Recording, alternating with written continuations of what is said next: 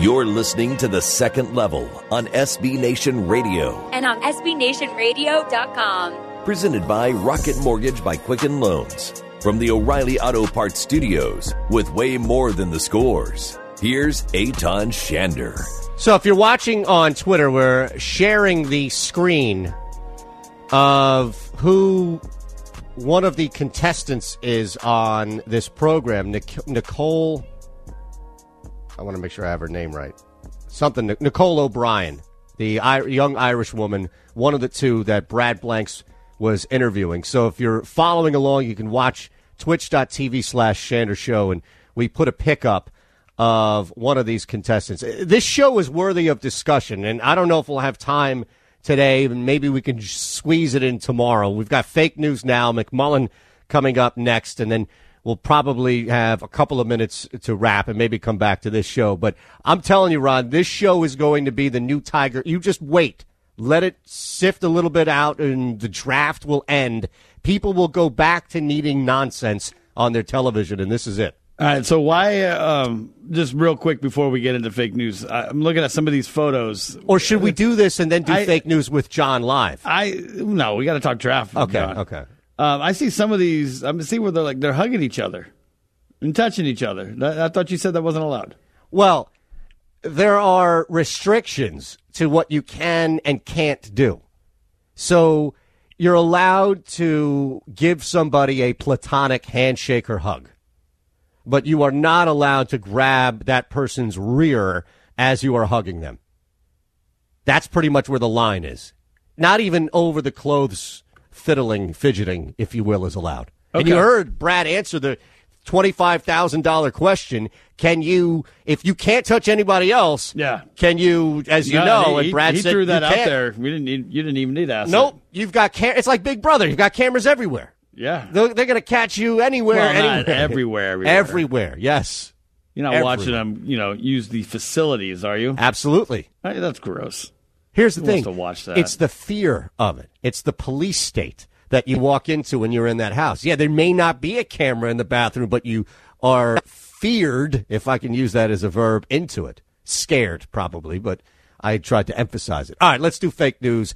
Four stories. One is fake. Ron has them all. Let's go. Let's go. All right. If you're wondering where your stimulus check is, as I am, were you even wondering? No, actually, I got it. What? Shut up. I did. Well, here's the thing. My income last year was significant because I only worked at one station. I did Okay. 56 hours and I got paid, you know, uh, not much.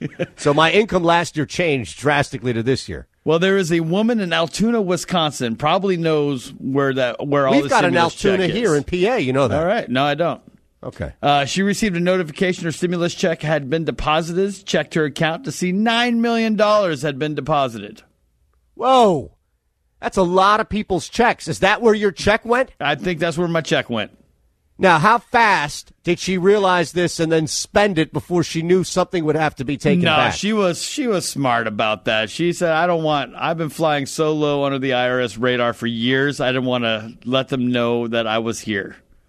She didn't. Uh, she did not notify them of the mistake. Uh, they realized it on their own. how long did she have it in there, though? Forty-five minutes, Okay. enough to have a printed receipt to show her account with nine million dollars in it. That's not the same as a printed receipt of you hitting like a 15 leg parlay, though. But That- still, it'd still be a good feeling, right? You just one day you're just taking a twenty dollar bill out, and the next thing you know, it's like, well, hey, look at that, nine million dollars in my account. What would be your fir- my first reaction though? Wouldn't be I have nine million dollars. My first reaction would go into the bank. Yeah, right.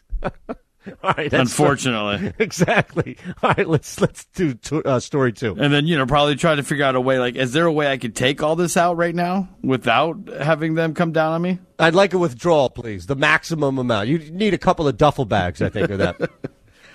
Uh, story number two: Michael Jordan claims that if both he and Kobe Bryant played each other one on one in their primes, that Kobe would have beat him.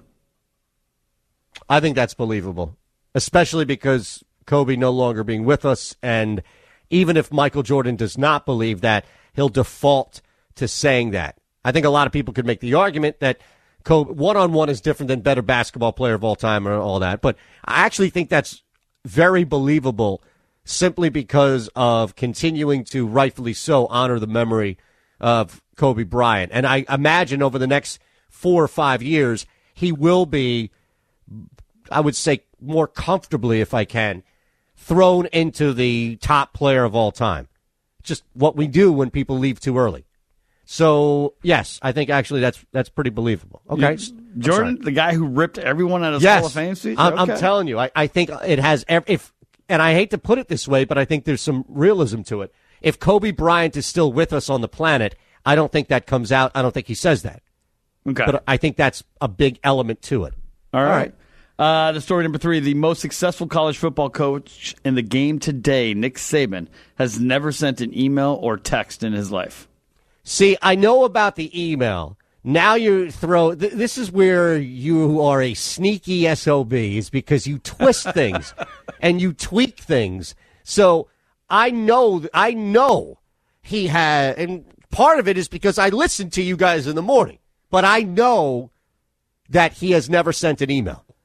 I do not know right now, without going to Google or calling a friend or anything like that, if in fact I can say text. And truly, he's never sent a text. That I find really difficult to believe. We have a Hall of Famer here in Ray Didinger, Hall of Fame writer, has been around forever. Didn't have a cell phone when everybody had cell phones. I still don't know if he has a cell phone. He's the only other person I can think of who who was survived and sustained a hell of a career in sports by saying, "Call me at home." Right. Oh, that's see, that's where you're going to get me is that text thing. Just like the six six six with the patents, you're going to get me on the text thing. And finally, news reports of the overcrowded beaches in Jacksonville over Easter weekend were largely exaggerated. In fact, they were, uh, the actual news agencies were using stock photos to create the story. No, fake news. Do we have an example of fake news within fake news? is that what's going on right now? Is this? Oh my goodness! This is like the picture of somebody with the mirror behind them, and you could see again and again and again. Well, I would believe. So let's look at this. Let's recap real quick. Yep. Story.